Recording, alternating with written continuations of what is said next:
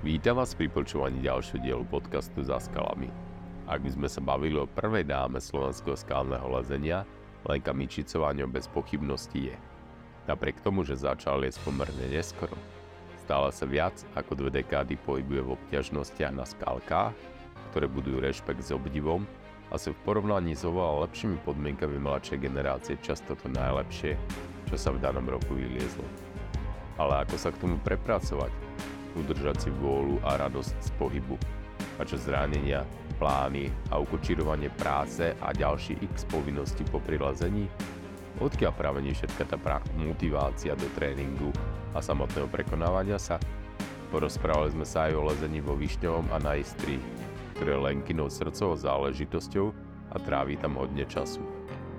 Aké sú tam podmienky nielen na lezenie, ale aj na život? A v neposlednom rade spomenieme aj prelezie minuloročnej cesty La Pestrené na obťažnosti 10+. Lenka ďakujem za rozhovor a prajem vám príjemné počúvanie.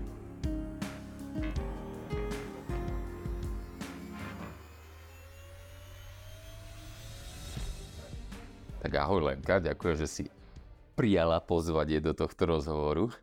Tak ďakujem, Maťo. Veľmi sa teším za toto pozvanie. V konečnom dôsledku ja som u vás doma, takže po, pozvaný som de facto ja, takže tak nejak. Uh, klasická obligatórna otázočka. Hneď zo začiatku. Tu pred sebou vidím, že si si urobila aj peknú zoznam knížočiek. Predpokladám, že si mi chcela rovno nejakým spôsobom poukázať, aké boli tie tvoje lezecké začiatky. No, to ma napadlo, keď som sa zamyslela na to otázkou mojich začiatkov, lebo som si myslela, že asi taká otázka, keď počúvam tie tvoje podcasty, že vždy zaznie, tak som sa zamyslela, že vlastne kde siahajú moje začiatky, uh, tak som siahla po mojich začiatkoch. Vlastne táto kvopka, čo tu mám, to boli vlastne moje lezecké začiatky, dá sa povedať. No dobre, ale ja tam vidím ako Mestnera, môj 8000 Jarix Teskal, zabudni na Everest, nejaké tie encyklopédie od Diešku. Všetko sa to horolezci, veľké kopce. Je to niečo, k čomu si chcel nejakým spôsobom smerovať? No v podstate neviem to ani úplne takto definovať, akurát uh, ja som začala tak trošku takou turistikou. No a tá turistika sa viazala vlastne k horám, nie? A v tých horách mňa vždy fascinovalo to lezenie. Uh-huh. No ale kedysi za komáčov, my sme chodili na dovolenky vždy do Tatier, no takže si bol v tých horách. A to lezenie proste evokovali tie hory a to bolo, myslím, asi sa týkalo grolescov, nie? Ako naše generácie. Takže vlastne ja neviem, akože ja som sa vtedy nezamýšľala, že či chcem liesť skalky alebo hory. Proste mňa to ďalo k lezeniu a k horám. To bolo tak a ten, asi celé. A ten pobyt v prírode ako taký, tam ťa viedli rodičia alebo partia, alebo tá turistika v tých začiatkoch? No, pobyt v prírode, keďže moja mama mala podniku chatu v Tatrach, takže sme chodili na dovolenku nie do Podhajské, ako niektoré moje kamošky, ale sme chodili do Tatier. No a tam asi to začalo. Okay. Že v podstate od malička každý rok sme chodili na týždeň do Tatier, tam sme chodili turistikovať už s našimi za mladí. A potom, a, a potom už ako taká tínedžerka, mňa to stále držalo veľmi. A potom som už chodila tak sama. Tuto okolie som všetko pobehala si sama. Ja som bola taký samochod. Uh, ma to fascinovalo, ma to tam ťahalo a chodievala som na turistiku v podstate sama, no. V tých začiatkoch. No a od tej turistiky k tomu lezeniu teda ako vypadal ten prekrok? Prekrok, no. Keď sme chodili do tých tátier, tak mňa to fascinovalo, tam tie červené bundy, vieš, kedy si každý horolez mal červenú šušťačku. Samozrejme, že som strašne poprosila segru, tak mi ušila červenú šušťakovú bundu. to je zlaté. A ešte ju mám doma odloženú. A aj červené šušťaky som mala samozrejme, takže som chodila tiež červeno v tých Tatrách, tak to už akože bol ten prvý krok, hej. No a potom už, keď si tam videl niekedy nejakých lescov a tak, mňa to, že brutálne ma to fascinovalo, že proste ja som okolo nich vždy prechádzala, ako keby prešiel nejaký svety okolo, vieš, že neviem, proste mňa to strašne priťahovalo k tomu. A pamätáš si nejaké konkrétne miesto, že napríklad uh, išla si po ceste smerom na Popradska, videla si na ostrove alebo niekde inde? Nie, pamätám si, cestou na Terinku je žltá stena, či je, no, tak tam som videla a to proste tá stena, to bol jak Eiger úplne, vie, že ma to brutálne fascinovalo. Uh-huh. No, tak to boli, ale ja som nemala možnosť, nikoho som nepoznala, naši proste, tí boli úplne Vieš, oni si žili svoj život, ich nezaujímalo nejaké moje, moje nejaké nadšenia, potreby v tomto smere. Proste to bol taký môj vnútorný svet. No dobre. A potom, kde si sa teda nejakým spôsobom prvýkrát naviazal na lano? Alebo ako to sa spustilo celé? No, takže keď ma, že ma to stále ťahalo k tomu lezeniu, tak som sa nejako stále pokúšala k tomu dostať. Šušteky už si mala červené. Šušteky som už mala. A akurát bol problém v tom, že som nepoznala žiadnych lescov. A kedy si to bolo proste... Keď si nepoznal nejakých lescov, ťažko si sa dostal. Nemal si mátrož, nemal si nič. No a moja segra poznala Fera Prcina, spolumajiteľa Mamutu, nie? Poznáš Fera Prcina? Hej, poznám. No. no. A ja ako som sa dozvedela, že on lezie, tak som už komrala moju sestru, že či by ma akože nezoznámila s tým Ferom. Tak ma s ním nejako zoznámila a ja som ho nejako uprosila, že by ma zobral liesť, nie? No, iba že problém bol v tom, že že ja som vždycky, nikdy som našim neklamala. My, my bývali na dedine, ja som mala vždycky taký voľný pohyb, proste našim ma nikdy nelimitovali v ničom. Tak som proste prišla jeden večer a vravím, mala som asi 15 rokov, alebo koľko, neviem, 16. A vravím máme, že teda idem zajtra liesť. A mama, že zabudni, že proste nikde nepôjdem, nie? Takže mi to prvýkrát asi v živote mi niečo vyslovene naše zakázali. Že proste nikde nepôjdem. No ale ja som sa ráno zobudila, som sa zbalila a išla som. A Fero ma zobral do porúbky samozrejme sme liezli tam na paničke, nejaké peťky, neviem, no to bol proste zážitok pre mňa, nie? No a keď som prišla domov, tak som dostala asi prvýkrát v živote, som dostala takú facku v kuchyni, že ma otočilo takto trikrát. A tým som uzatvorila moje lezecké pôsobenie až do, až do dospelosti. Mhm, takže ty si bola v podstate taký ten neskorší uh, alebo mal asi neskôrší štart ten lezecký v dospelosti. Pamätá si, kedy to bolo, v akom období? Už si bol na vysokej škole, poviem príklad, alebo... No vlastne ja som potom akože boli nejaké trénice z toho doma, alebo proste lezenie, vieš, že nebezpečné. A už som to potom nejako ne, nehrotila. Ani som v podstate nemala s kým, lebo zase som toho féra tak nepoznala tak ďalej. Tak som to proste vtedy nejako uzatvorila. A začala som liesť až keď som v podstate mal asi 19 rokov. Že už som bola plnoletá, takže som si mala povedať, že chcem to a začnem to robiť. No a ako to teda vyzeral, ten tvoj druhý štart alebo reštart? No druhý štart vyzeral tak, že som si... Uh, som mala jednu kamošku, ktorá tiež zdieľala také nadšenie k horám. Veľa sme turistikovali spolu. A ju to tiež tak ťahalo k lezeniu. No tak sme si spolu nejako kúpili nejaký mátroš. Tak sme sa nejak začali motať v tej porúbke. To si pamätám, že sme sa tam išli liesť tú št- nejakú štvorku dámsku. Sme ju neprebili. A tak sme sa začali motať a potom som si spravila kurz uh, lezecký u Dušana Zajaca a potom už, keď sme vedeli všetko čo ako, tak sme sa začali motať a také klasiky, ako asi v mojej generácii veľa ľudí tak začínalo. Ja tak ale v každom prípade v tom čase to musel byť celkom zjav, že dve baby spolu chceli liesť, lebo ja si to pamätám teda celkom tiež, ja som tá istá generácia, že keď sa objavila niekedy nejaká baba, tak to väčšinou bola frajerka niekoho, a tá, jak prišla, tak potom aj odišla, lebo prišla na to, že teda to je lezec a ten lezec teda nie je to až také lukratívne.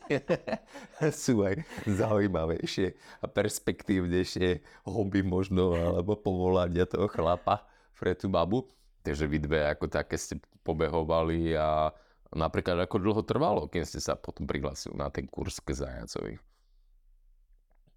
Čiže ja som to tak nikdy nevnímal. Tak ale ty si chlap, vieš, tak ty si to zase vnímal z tej opačnej strany. Nie, no to je akože, aby nevypadla sánka, keby som videl dve baby sa liesť, takže tak, no.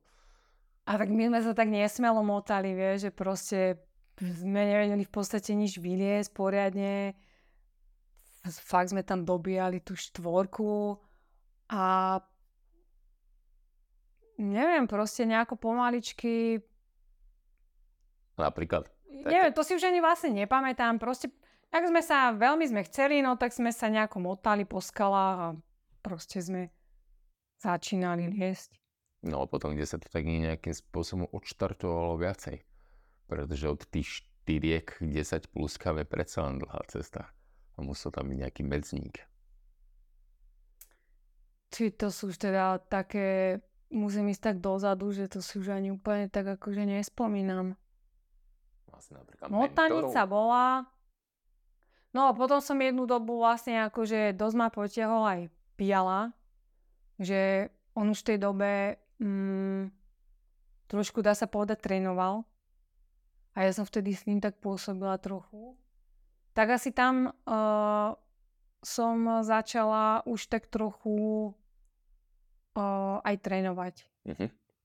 Takže Miro má na teba taký vplyv, že mm-hmm. ukázal, keď chceš liesť, musíš aj trénovať a niečo pre to obetovať. Hej. Vieš čo, uh, asi áno. Určite, že niečo to odštartovalo, ale osobne si myslím, keď sa tak zamyslím spätne, že asi jedno, čo by som robila, lebo ja som, hoci čo robím, ja som strašný drič. Mm-hmm. Takže proste, keď som liezla, či by to bol Pia alebo niekto iný, keď mi to ukázal, proste by som asi drela tak či tak. Lebo proste ja to mám tak nejako v sebe. To je jedno, či mám moja práca alebo proste lezenie. Keď niečo do, do niečoho pustím, tak proste sa snažím to robiť. No. Mm-hmm. Ja to inak neviem. Jasné.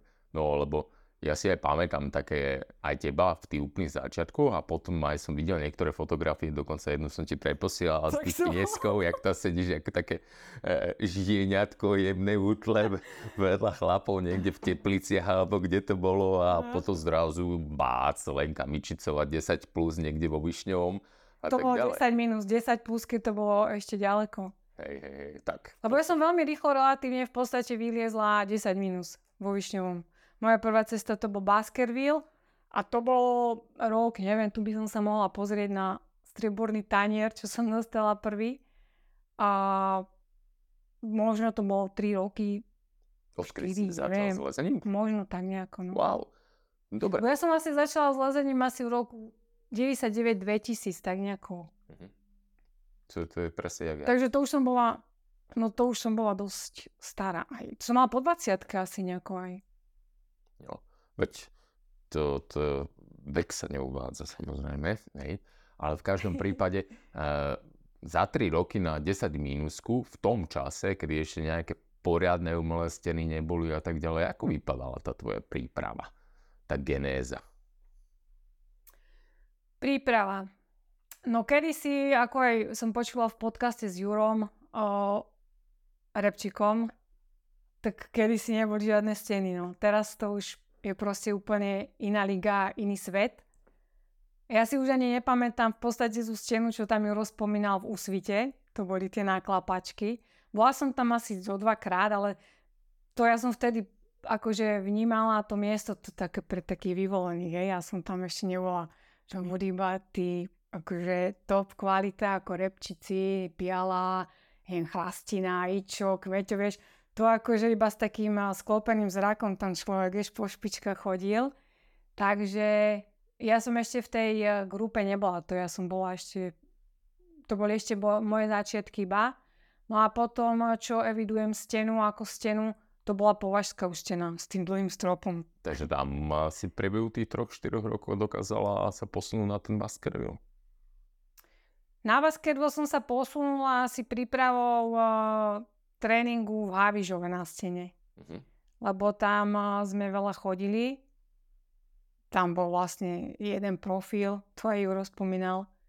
Uh, taký boldrový na stene.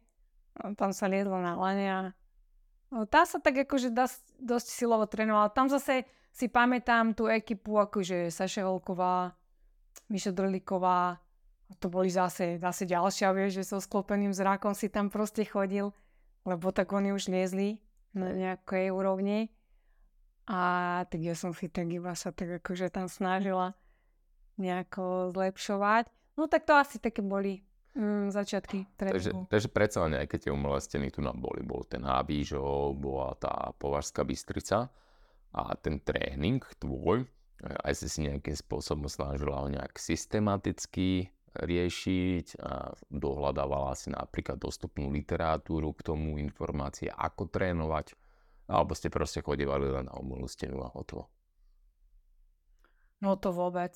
To je ako, ja som úplne, pre mňa to bola, toto lezenie pre mňa bola španielská dedina, čo sa týka tréningu absolútne. A to zase si súvisí s tým aj, že ako vrajím, že sa snažím, keď niečo robím, tak sa to snažím dobre robiť. A keď až tak tomu nerozumiem, tak neviem, až tak úplne si v tom neverím a tým pádom si to samo pre seba neukladám. Uh-huh. A na začiatkoch to,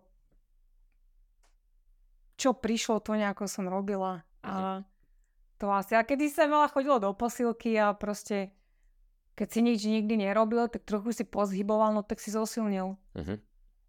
No, keby to bolo také jednoduché, tak mám pocit, že tých žien, ktoré lezú tie 10 minútky a viacej by bolo výrazne, výrazne viacej, ale až také jednoduché to zjavne nie je, lebo čísla nepustia jednoducho. Až tak veľa žien na Slovensku nie je, ktoré by dosahovali tvoje výkonnosti lezeckej.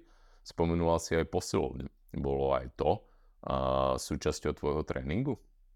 Takto, toto som teraz mala na mysli ešte ten úplný začiatok, je, že na tom úplnom začiatku proste som sa v tom neorientovala, vedela som, že tam proste musíš byť silný, musíš mať silné prsty, tak e, v tých začiatkoch som proste, samozrejme, že som si urobila lištu, doma u sused, suseda som poprosila, lebo bol stolár, tak mi urobil nadzárubňu takú lištu a na rebríku doma som zhybovala, mm-hmm. čo sme mali na povale. To bol úplný začiatok, takže to bol môj silový tréning.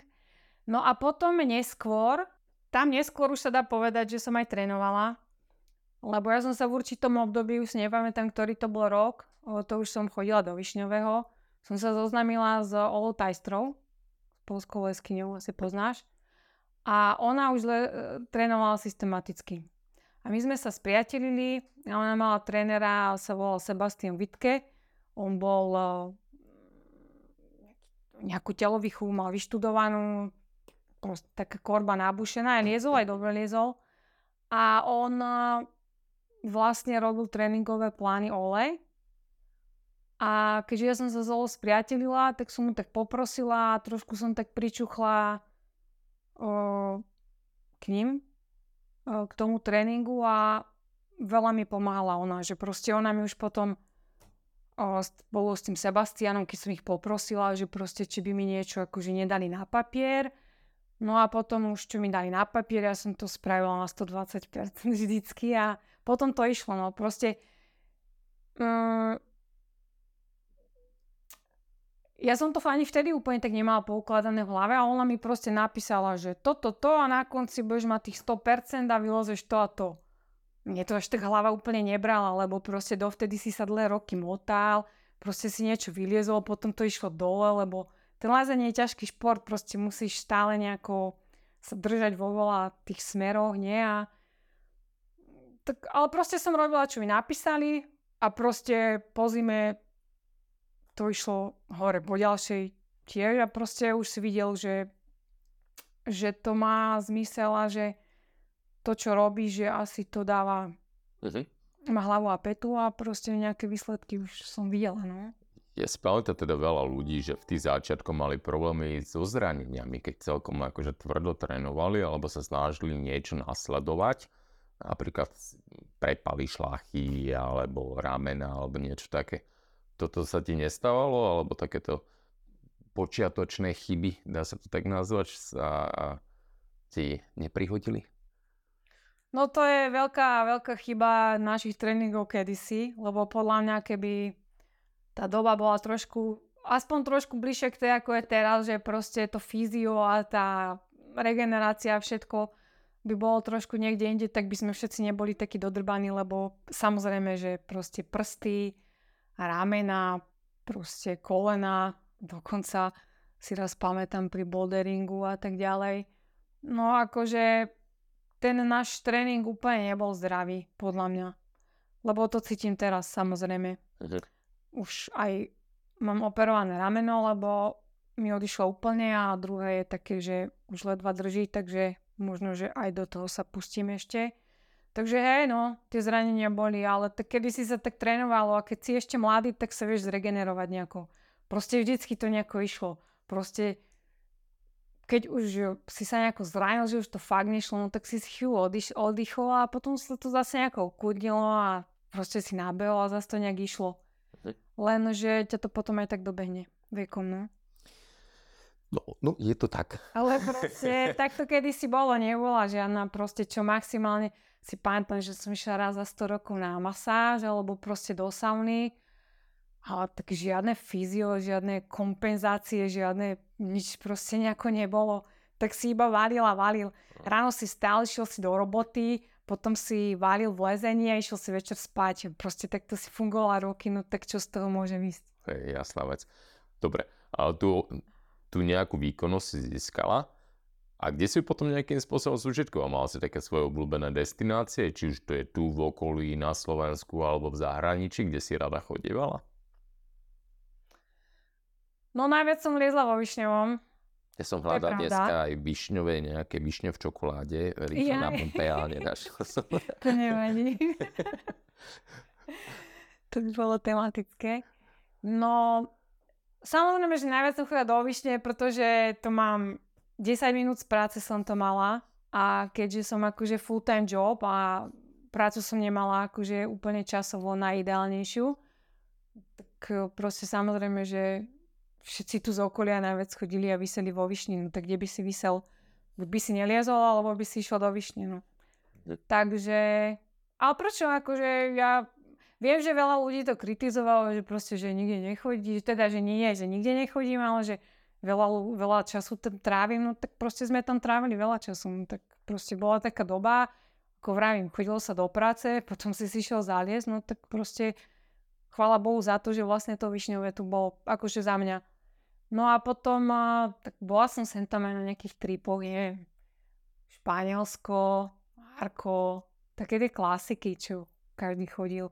Ale tak cesty napríklad, čo sa mi ešte podarilo nejaké vyliesť, to bolo asi v Slovensku najviac. Uh-huh. Lebo tam sme chodili čo najčastejšie do Ospu. Takže tam mám nejaké 8B, BB polezené. Okrem teda višňového, no.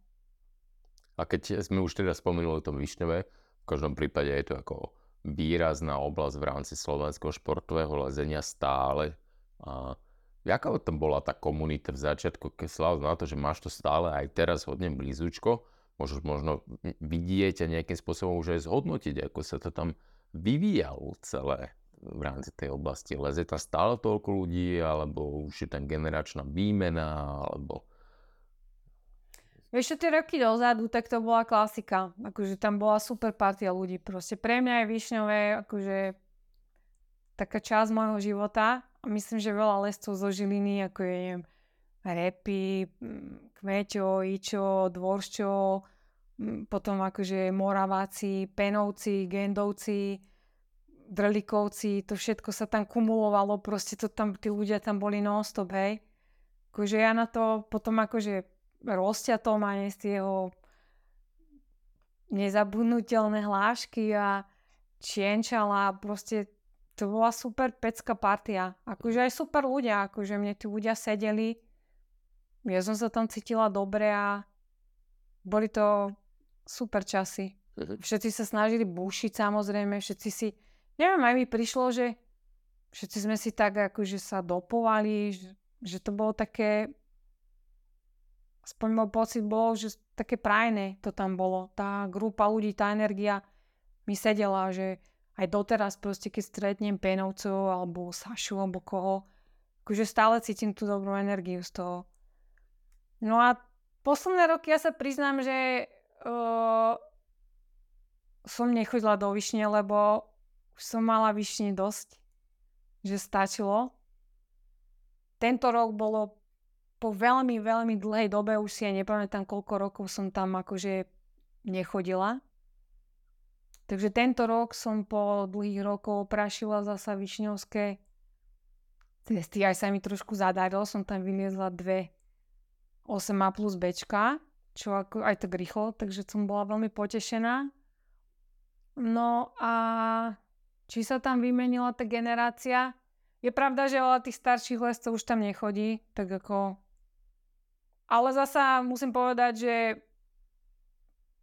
viac menej tam chodia stále tí istí ľudia, aj keď vlastne spomeniem zase tých starých lescov. No a potom už samozrejme, že tam chodí nová generácia. Tuto, a zasa, hej, Žilinské okolie, neviem, Buček, Eliáš, Filip, tak lebo to majú blízko, no tak kde by chodili? Tak je tam čo liesť, tak proste chodia do Višňového, no. Sú tam akože stále najväčšie výzvy slovenské, takže procesor momentálne vylezený Eliášom, hej, mm. klobúk dolu a tak ďalej. Takže je tam stále s kým liesť, keď aj nejakým spôsobom zdvihneš mobil a náhodou nejdeš liesť a tak ďalej, tak máš si koho dohľadať, hej. Ale áno, teraz napríklad tam stále akože uh, taký Andrej Kamas, stály návštevník. Nie? Pedro tam tento rok často chodil, Máťo Masár. Uh-huh. A potom tam chodia aj z Čiech, akože chalaniska. Takže Višňové stále žije. Hej, Višňové stále žije, si myslím, áno. A ja som ešte na teba počul, že aj na Belu si teraz veľa chodila rada. Áno, áno. Ako... To, to sme začali, na Belu sme vyrazili v čase covidu, lebo sa nejako nikde nedalo a ja som bola Višňového veľmi preplnená, proste nevedela som tam vôbec už liesť, tak sme, sme tam sa trošku zabývakovali v Bele a akože objavila som čaro zase platňového lezenia, no. Akože je to super, hej, je to zase iné, je to nezvyk proste po tých malých hitov, ale je to super, že ako, zase som sa rozliezla v tom, v takom nejakom proste sektore trošku komešom a ide to aj tam, no. Chce to liesť všade, jasné, že len proste... A tak tá Bela má veľmi pekné vápno. Ja som to Aj, super. veľakrát nebol, ja som tam bol len raz. A bol som veľmi milo prekvapený, že takáto skvelá oblasť je tak blízučko pri Žiline ako takej. Dá sa to povedať, že je to mestská oblasť no. s tou dostupnosťou. No. A že ponúka také pekné lezenie, za ktorým veľakrát cestujeme do zahraničia. To hej. A nenechádzame nič iné. Ty si momentálne veľa pôsobila a stále pôsobíš na Istrii. Správne, hej? Prečo? Tam. No veľa. Uh, keď časovo, keď to zoberiem, tak možno veľa lezecky až tak úplne nie, lebo uh, momentálne pracujem pre slovinskú firmu, no takže preto. Uh-huh.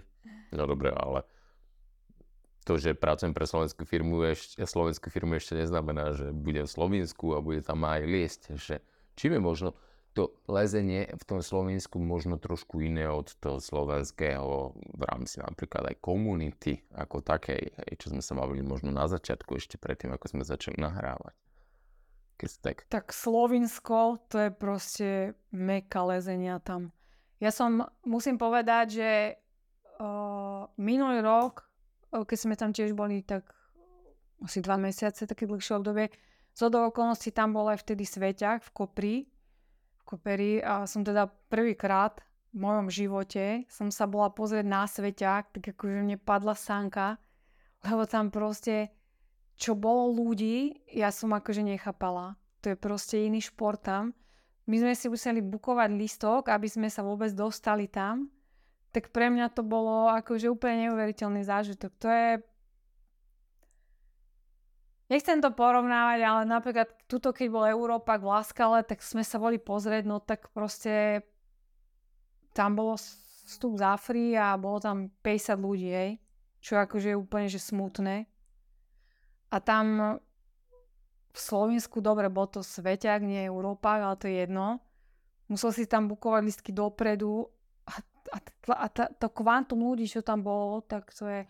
A to vlastne aj na tých skalách, no proste tam kvantum ľudí lezie a tam proste nie je nič výnimočné, že proste prídeš pod skaly a 40-50 roční ľudia alebo malé deti, proste kvantum ľudí lezie ťažké cesty a tak, vieš. My sa tu tak hráme na takom proste našom piesočku a potom človek príde, mali by sme všetci asi viac chodiť takto von, no aj tí proste ľudia, čo a pritom akože by si ani nepovedal na tých ľudí, že čo lezú a prídeš, napríklad príklad, boli sme, my nedávno sme boli v jednej oblasti, bol tam Binthamer, vieš, chápeš, ja som ho hneď poznal, samozrejme legenda, tak vieš, zase sklopený zrak, sme, a on sa nám prihovorí úplne, akože, ako veľakrát moja skúsenosť je taká, že keď chodíme von, stretneme tam kopec takýchto ľudí a proste oni sami sa tebe prihovoria, pokecaš s nimi, úplne, pre mňa to je veľmi príjemné. Tuto na tom Slovensku mi to veľmi chýba, že proste mi to príde, že veľa ľudí sa tak hrá na niečo, proste ako keby už boli všetci majstri, neviem čo. Pritom ešte ani neboli. Veľmi mám rada takú energiu vonka, že proste tí ľudia sú takí, neviem, viac nad vecov, alebo čo, že sa tak nehrajú na nič. Je to také prirodzenejšie a neviem, dobre sa tam cítim. Uh-huh. A to je Istria ako taká. Ty si mi povedala, že robíš od počítaču nie, pre slovenskú firmu a musíš často chodevať aj do toho Slovenska. To znamená, že snažíš sa tam nejakým spôsobom ukočírovať ten čas, aby si tam mohla stráviť dlhšiu dobu a aj liesť? No v podstate takto, my keď sme v Slovensku, tak uh, my bývame blízko Koperu, uh-huh. aby sme mali blízko tej lezecké oblasti. Je to pre nás zaujímavejšie, lenže ja mám office v Ljubljane, takže cestujem 100 km do Ljubljany a 100 km naspäť. V lete, keď sú zápchy, tak cestujem aj 5 hodín denne. Takže je to... Takže si proste, proste prácu ukladám, no aby sme si aj v tom týždni zaliezli, lebo keď idem napríklad do Lublany, ja už nemám energiu, aby som išla liesť. Lebo proste už v mojom veku to nedávam. Kedy si by som to ešte dala, ale teraz to už nedávam. No, hej. No, Áno. Proste.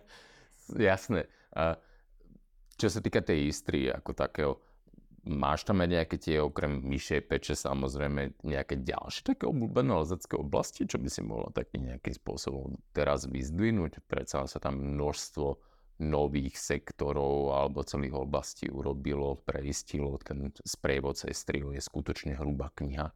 Či si vedela dať aj také typy? Vieš čo, no napríklad Myša Peč je už pre mňa trochu ako Višňové, lebo tie klasiky všetky do, neviem, Dobre, všetky nie samozrejme, to by som prehnala do tej občežnosti 8B+, mám gro polezené a potom už je to buď všetko moc ťažké a takže už tam až takto nemám čo moc liesť, takže mňa už to do tej myšej peče ani moc neláka. A my keď skôr, tak sa snažíme tam navštevovať tie rôzne iné oblasti. Napríklad. V Taliansku, neviem, Napoleonika, tam je super lezenie. V lete sme chodili do Baratra, to je v Taliansku. Dá sa tam liesť v lete, lebo tam nesvieti slnko. To je, je to jaskyňa, alebo je to sever? Alebo... To je taká, taká jaskyňa v lese a nezasvietí tam vôbec slnko celé leto. Mm-hmm. Takže tam sa dá, tam je super komunita ľudí. A Napoleonika, keď si spomenula, ti to, to trošku vkročím, ja som teda vždy vnímal, že to je prímestská oblasť, že to bude tým pádom asi hodne vyšmíkané, nie? Lebo to už je stará oblasť Napoleonika, to je pri Terste, nie? Uh-huh, áno, to je na Trstom. No, tak vyšmykané, sú tam aj vyšmykané, ale je tam je kopec ciest. Uh-huh. To stále robí aj nové cesty, kade, tade, takže proste mi je toho lezenia na mraky. Potom do Chorvátska sme chodili do Buzetu, tam je super lezenica. Tam je toho proste na mraky. No. Tam keby si chcel. Zopárkrát sme boli úplne také oblasti, čo tam úplne málo ľudí chodí. Občas sme išli aj na výlety, ani sme tie oblasti nenašli podľa sprievočika. Tam je toho naozaj veľa, no. Takže a ten no, buzet je predsa len taký novší, je buzet kompaň, dá sa to ano. tak povedať. Že to sú nieč, oblasti, ktoré jednoznačne by si vedela vyzdvihnúť. Hej. To sú super oblasti. Tak, tam je tiež lezenia na mŕte. To, tam ani nemáme šancu poliesť, fakt tam je toľko veľa ciest a tam stále robia nové cesty proste. Uh-huh. A ešte niečo také ďalšie nápada v rámci tej Istrie? Alebo Talianska? A myslíš Kde čo? rada chodíš ešte také oblasti? Prečo ty si teraz vylezla ďalšiu 10 plusku na S3 a ja keď som si prečítal ten názov, tak mi tak akože mi nič nevystrelovalo. Hej? Takže, čo to je za oblasť zase? Kde to, to bolo presne tá oblasť, čo som spomenula. Baratro sa volá. Uh-huh. Je to v Taliansku pri Sistiane a A vzhľadom k tomu, že sa tam dali v lete, no tak tam chodí veľa ľudí mm, práve v lete, pretože tam inde v lete moc nenalezieš. No a tá cesta sa volala Pestanera a ja som zase nejako nemala moc uh, gule na to do toho ísť, lebo som si myslela, že na to nemám. A jeden taký talianský kamoš mi, že choď, choď, že to ti bude sedieť, choď, to ti bude sedieť. No tak som si to vyskúšala a ten prvý, vyriešila som si boulder a hneď ako som si vyriešila boulder, to bolo, neviem, prvý deň, tak som spadla 5 krát úplne spod topu. Nikde inde som v tej ceste nespadla iba 5 krát spod topu. A keď som 5 krát z toho potopu spadla, tak som vravím, že to nemôžem tu padať, že musím si to nejak ináč vymyslieť ten koniec. Tak som sa vymyslela a 6 krát som to vylezla. Paráda. Tak to som bola úplne super potešená, lebo to to, tak rýchlo som ešte cestovala asi takú ťažkú nevylizla ani. No, no. No, no super. Tvoj manžel uh, je takisto lezec, hej? A mi bolo povedané, teda on tiež povedal pred chvíľou, že robí od kompu.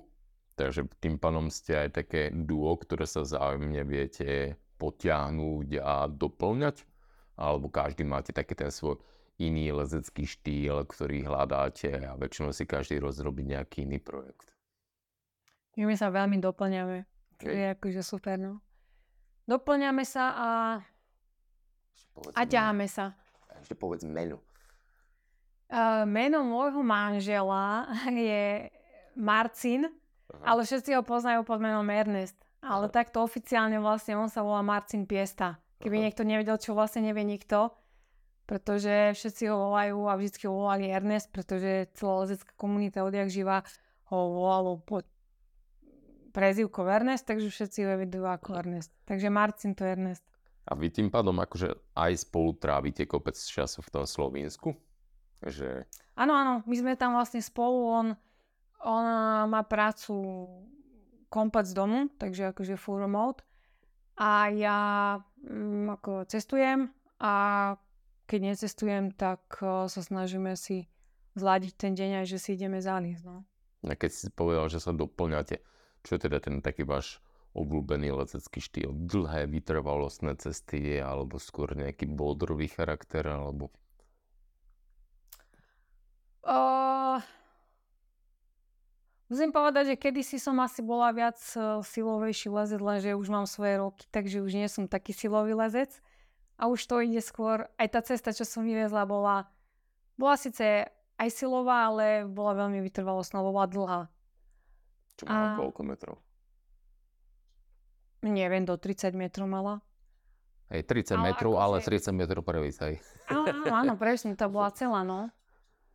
A najťažšie bola úplne pod topom, takže také cesty moc nemám rada, lebo sa nádreš, proste ideš kus cesty, nie? Ale napríklad v Myšej peči tam tie ťažké cesty sú všetky, že padaš pod, tom, pod topom proste. No, ale späť k otázke. Uh, ja už teraz ako inklinujem asi viac tým vytrvalostnejším cestám, lebo už mi ubúda sily, no. Mhm.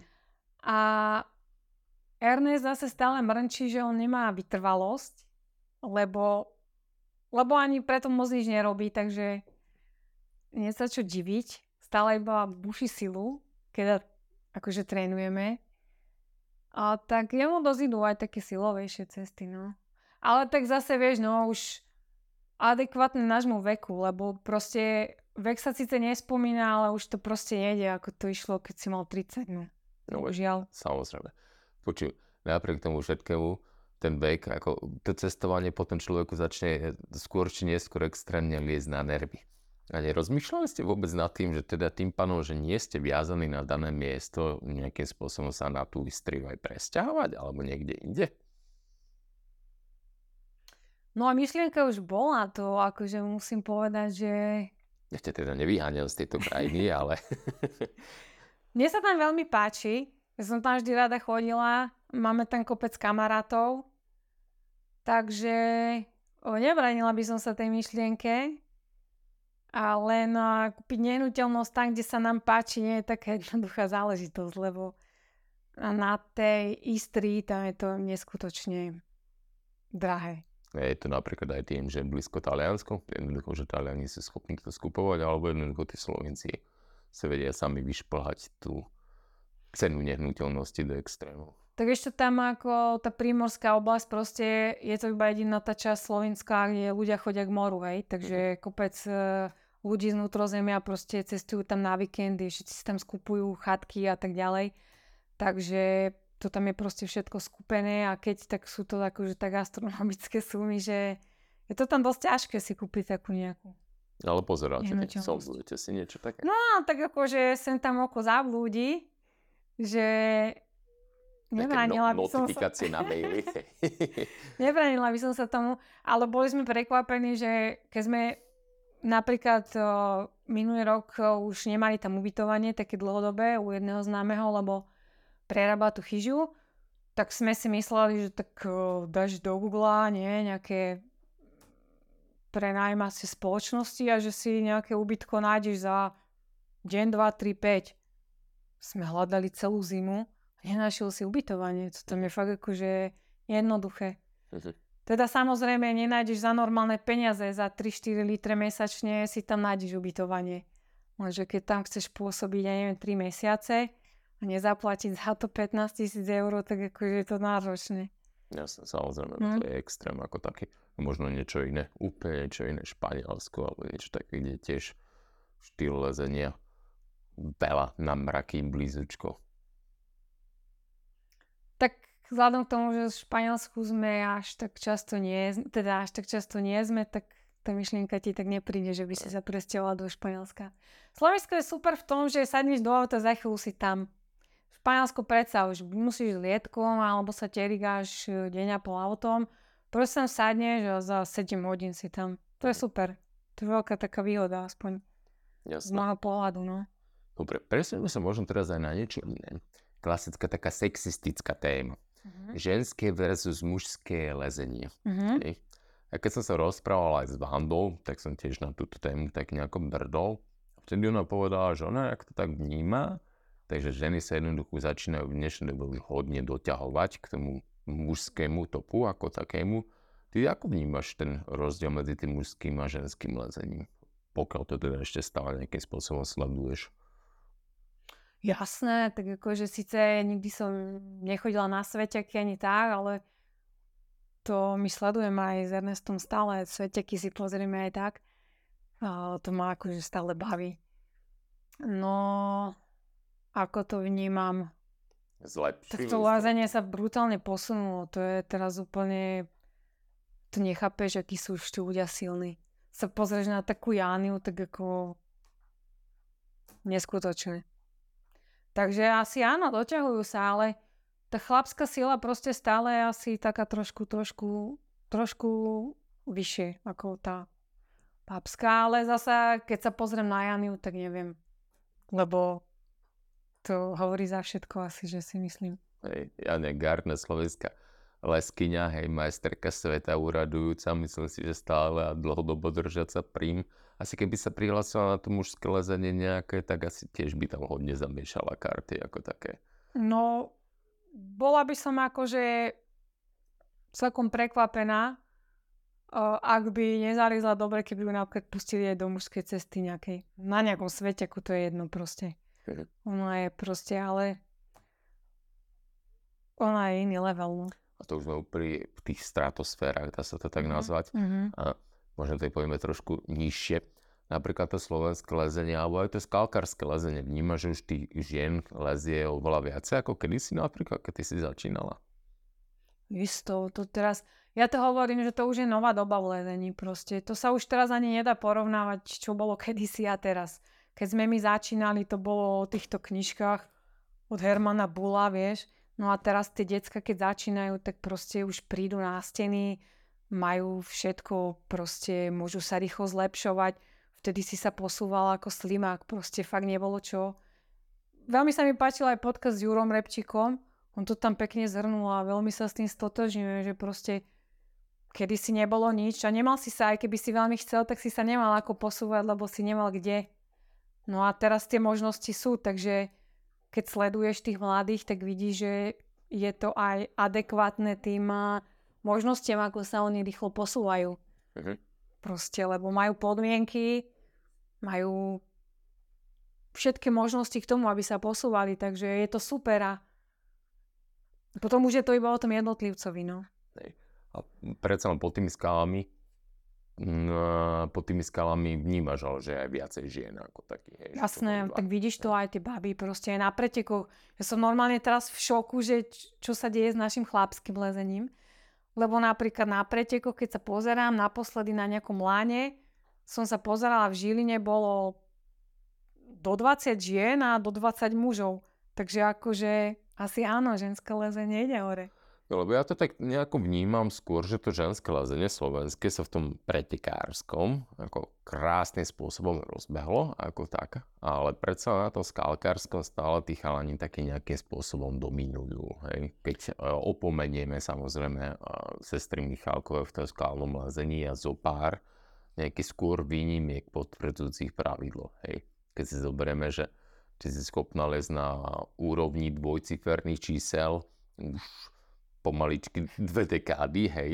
A Hej. za tie dve dekády reálne vzniklo, vyrastlo iba zo pár báb, ktoré môžeme zrátať na prstoch jednej ruky na Slovensku, ktoré by jednoducho boli schopní vyliesť obťažnosť 10 mínus, a možno ešte viac, nebo nie, to, to, to asi ani nie je. Hej. Takže, takže čím to je? Že, že zrovna ty si na obťažnosti 10 plus tak strašne dlho dominovala, kráľovala a stále je to reálne, že okrem sestier Michalkových ťa to nikto nedobehol, nepredbehol napriek tomu všetkému, že Vertigo je tu na 10 rokov, hej, možno aj viac. Láska, ale aj tu na už tiež nejaký ten piatok a podobne, tie umelé steny sa zlepšili. Uh, ja som mala na mysli teraz uh, otázka dozadu, asi, nie že asi, ale to pretekárske No. lezenie, lebo akože ten náraz tých báb tam vidíš na tých štartovkách, že koľko ich tam je prihlásených. A ty si asi Ja sa to myslel tak myslel všeobecne. všeobecne. No ale teraz, keď náražaš na to skalné lezenie, tak, uh, no tak je, no tak v podstate ja tu z tých skalných leskyň ako evidujem tie staré leskyne, Luza Čintalka, Denisa, Katka Sikorová. Katka Sikorová. No potom, Sa musím zamyslieť. teraz rozmýšľam, že kto. No a potom akože tá druhá druhá generácia baby Michalkové, potom evidujem Mišku Izakovičovu, nie? Hej. No jasné, A- teraz to nemusíme ani tak už rozoberať. Vlastne, a už Hej. vlastne, a už vlastne asi nikto, no, že mm, tak neviem, proste asi to ľudí nebaví. Hej. je to, tak ti poviem, akože lezenie na tých skalkách je strašná drina. Že ako keď chceš niečo ťažké vyviesť, tak je za tým kopec driny, že na tú úroveň toho 8A nejako sa dá dostať a potom, aspoň pre mňa, osobne je to už potom proste niečo systematicky musíš sa trošku snažiť nejako, lebo inak to nejde. To lezenie, z môjho pohľadu to lezenie je tak ťažký šport, že aby si niečo tam dokázal vyliezť, musíš tomu niečo obetovať a asi sa to ľuďom nechce, no. No, veď tak. v princípe si mi povedala takmer ten istý návod, ako povedala aj Vanda, keď som niečo trénoval, tak som to robil na 120%. Hm. Hej. Že nie, že 80, nie 100%, ale 120%. Hej. Možno presne preto je Vanda aj ty tam, kde ste, že jednoducho ste mu k tomu podredili, to je extrémne veľa. Hej. V dnešnej dobe ešte ako vyzerá ten tvoj tréning, keď sa smiem spýtať? V dnešnej dobe mm, nemôžem povedať, že vôbec netrenujem, lebo to je blbosť. Akože keď ja napríklad neverím nikomu, kto povie, že vylezenie je ťažké a že nič nerobí, že iba léze a proste tomu ja neverím, lebo proste liesť ťažké veci, musíš mať aký taký systém a niečo pre to robiť. Napríklad liez už 8Bčka alebo 8B pluska proste ja neverím nikomu, kto mi povie, že nič nerobí, ale za také cesty.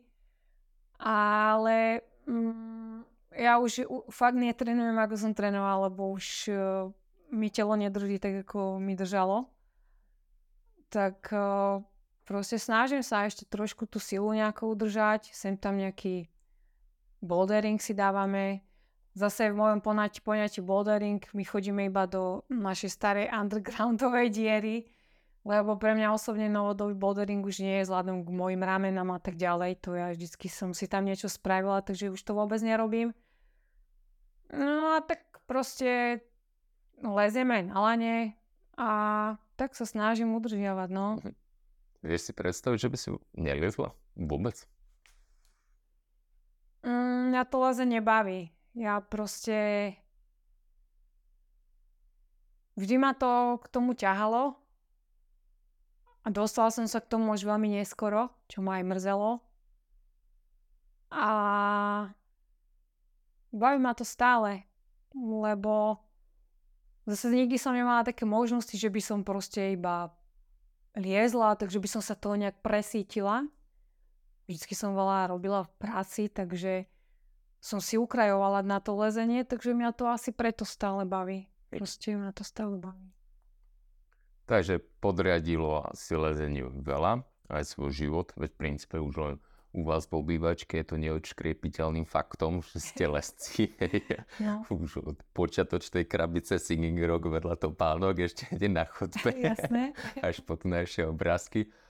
A ja si myslím, že ako úplná krása, že človek vie robiť také niečo. Myslíš, že ešte človeka alebo lesca to lezenie zušľachtuje, že vďaka tomu je lepší človek, nielen po fyzickej stránke, ale aj po nejakej takej mentálnej alebo osobnostnej? Že sme vďaka tomu lepší?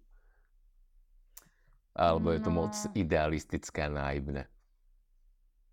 Ja si myslím, že ty taký, uh, taký nedá sa to tak paušalizovať, ale ale takí tí ľudia, čo ich to fakt tak zo srdca ťahá, akože k skalám, aj to, vlastne to spojené s tou prírodou, horám, tak ja si myslím, že v tých ľuďoch je niečo také viac také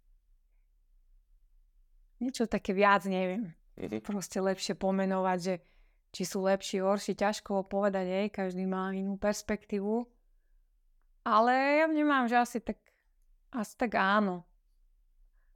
Ale tak hovorím, hovorím tak, že hovorím o tých ľuďoch, čo to neberú iba ako taký úplne šport, že nevrajím, že ty sú zlí alebo čo, ale ale že mám pocit, že sú takí trošku možno lepší. Aha. A keď si povedala aj tie hory teraz, a predsa len tuto vidím aj túto zbierku knížok, ktoré de facto nie sú, že tam glovač na titulke alebo tí skalkarskí lesci. Ten glovač, pardon, pri všetkej úcte, ale bol Jasne. to pre všetkým pretekár. Už aj na ich príklade. Arnaud Petit, všetci títo pretekári, ako aj glovač a tak ďalej, sa neskôr posunuli Edu Marín do tých kopcov väčších. Je asi možno aj vďaka tomu tiež takú nejakú ambíciu alebo inšpiráciu mm, skúsiť aj niečo iné? Viac dĺžkové lezenie. No, uh, veľmi ma to ťahá do viac dĺžkového lezenia, ale popravde poviem, že si na to netrúfam. Na nejakú viazdĺžku by som musela ísť jedine s niekým, uh, kto sa akože dobre orientuje a pohybuje v takom teréne. A sama by som na to nemala odvahu tak preto sa do toho nepúšťam, ale veľmi ma to láka. Mhm. No veď a manžel nejaké skúsenosti nemá?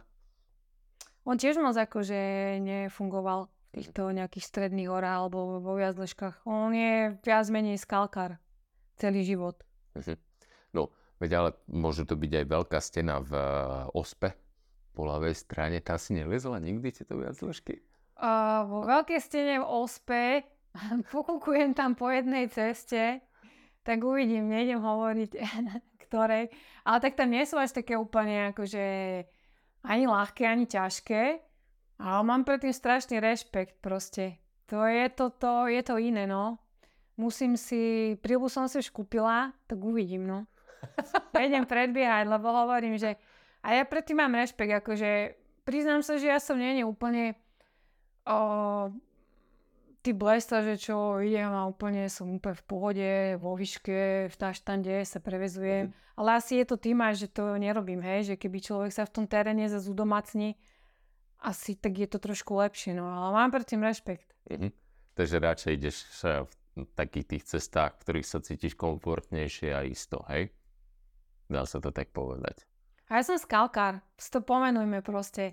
Sa za to nehambím, ja som proste obyčajný skalkár. A mňa to aj baví v tých cestách bušiť, proste tých ťažkých cestách jednoducho. Nevrajím, že ma baví v jednej ceste vysieť 100 rokov, to ma tiež nebaví, ale to nikoho nebaví. Hej, hej. Ale baví ma to proste to prekonávať a na to trošku potrenovať a potom to vyliesť, je to super, no.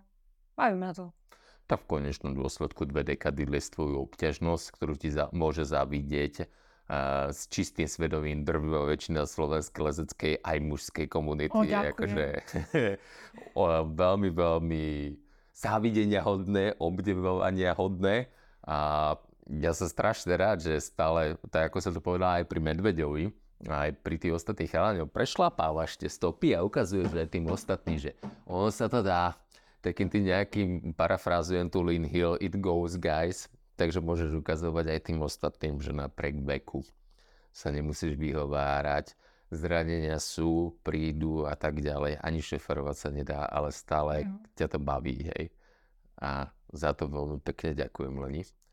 Ďakujem aj ja. Za to všetko. A keď už máš tú prílbu, tak ja ti na budúce požičam alebo darujem aj nejaký ten kyblík na to viac dĺžkové lezenie. Ja mám aj kyblík, mám dokonca aj nejaké čoky, ešte z mojich začiatkov, slúčky, všeličo ja mám, len no, vravím, no. Takže sa máme vlastne na čo tešiť. E, nikdy nevieme, čím nás prekvapíš do budúcnosti. Musíš mi cestu doporučiť.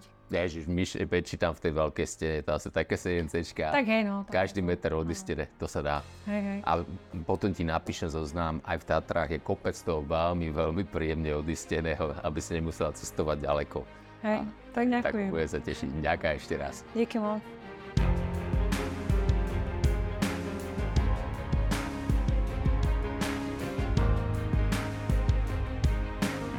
Dopočúvali ste ďalší diel z podcastu Za skalami. Moje meno je Martin Krásňanský a pri jeho tvorbe spolupracoval aj Bohuž Antoška. Prajem vám príjemný zvyšok dňa.